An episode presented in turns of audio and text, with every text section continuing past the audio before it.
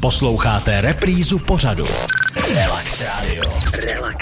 Na relaxu si v tuhle chvíli určitě nemůžeme připít na naše hokejisty, protože se Slovinskem stále prohrávají 0-2. Nepříjemná to situace, ale my se podíváme na něco příjemnějšího. Sice třeba situaci, když nějakému svému příteli, kamarádovi chcete koupit nějakou lahvičku vína jako dárek a myslíte si, že mu ji dáte třeba k archivaci a vydáte se třeba do nějaké běžné prodejny potraviny, kde vám prodají třeba nějaké víno za 300-400 korun. Národní sommelierky České republiky Kláry Kolárové se zeptáme, jestli jsou tato běžně dostupná vína v síti prodejen určená vůbec k archivaci.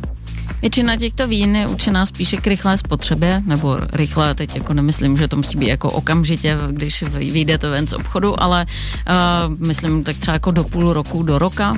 A vlastně uh, je to právě spojené s tou změnou uh, konzumenského chování, kdy dřív opravdu každý, kdo měl rád víno, nakupoval u vinaře a to víno si nechal ve sklepě. My už teď ty sklepy ani nemáme a ani uh, vlastně nenakupujeme moc do zásoby, protože uh, ta nabídka těch vín právě, jak už jsem říkala, je jako extrémně široká. Ale i ti vinaři právě zareagovali na to, aby ta vína vlastně byla připravená k pití téměř okamžitě.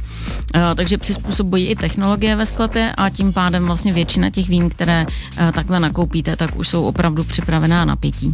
Ano, ono se v podstatě všecko vyvíjí. Vidím, že i obor vinařství skutečně má taky za sebou dynamický vývoj a proto třeba už zastarává i pojem dvojka vína, vždycky jako jdeme na dvojku vína, že jo, někam. To už je v podstatě taky zastaralý přežitek z dob socialismu, že? Já bych řekla, že určitě a vlastně my jsme, i když jsem ještě pracovala ve vinografu a začínali jsme před nějakými těmi 10-15 lety, tak vlastně servírovat deci vína bylo jako v podstatě unikátní. A všichni říkali, Ježíš Maria, jako my chceme tu dvojku. A my jsme vždycky jim jako dlouho pokoušeli vysvětlit, že vlastně tím, že se dáte jenom deci, tak můžete vlastně ochutnat eh, mnohem víc vín. A eh, místo třeba dvou dvojek si dáte čtyři decky, ale ochutnáte čtyři různá vína, dozvíte se čtyři různé příběhy, můžete ochutnat čtyři různé přístupy k výrobě a vlastně jenom tak eh, si myslím, že může člověk, který chce vínu porozumět, vlastně pochopit to, jaký mají vliv odrůdy, co může vinař udělat vlastně s vínem, když má nějakou myšlenku, jak je může použít třeba sudy, no. nebo jestli má víno kvasit v nerezu a vlastně díky tomu, že právě pijete mín, tak určitě ta, uh, jako ta variabilita je mnohem větší. Taky v řadě vináren už se objevují vlastně míry 0,15, třeba i takhle už se víno v těchto dnech prodává, ale my jsme tady zmínili dárek a třeba dárkem může být i ledové víno. Co to vlastně ledové víno je a proč je tak drahé?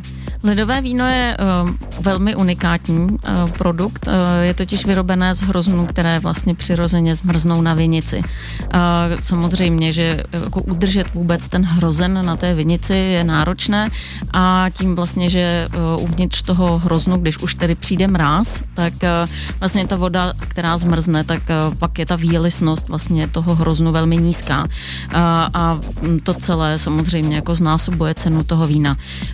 Jsou to vína, která se právě jako vyrábí jenom v pár unikátních místech, kde, kde máme tu zimu, takže už i u nás to není zas tak běžné, jako to bývalo dřív, ale ještě občas myslím, že letos eh, se to podařilo, že jsem viděla nějaký příspěvky v novinách, takže uh, i proto je to právě tak strašně drahé. Nejenom o ledovém víně se na relaxu bavíme s národní someliérkou Klárou Kolárovou. Relax Radio. Relax Radio.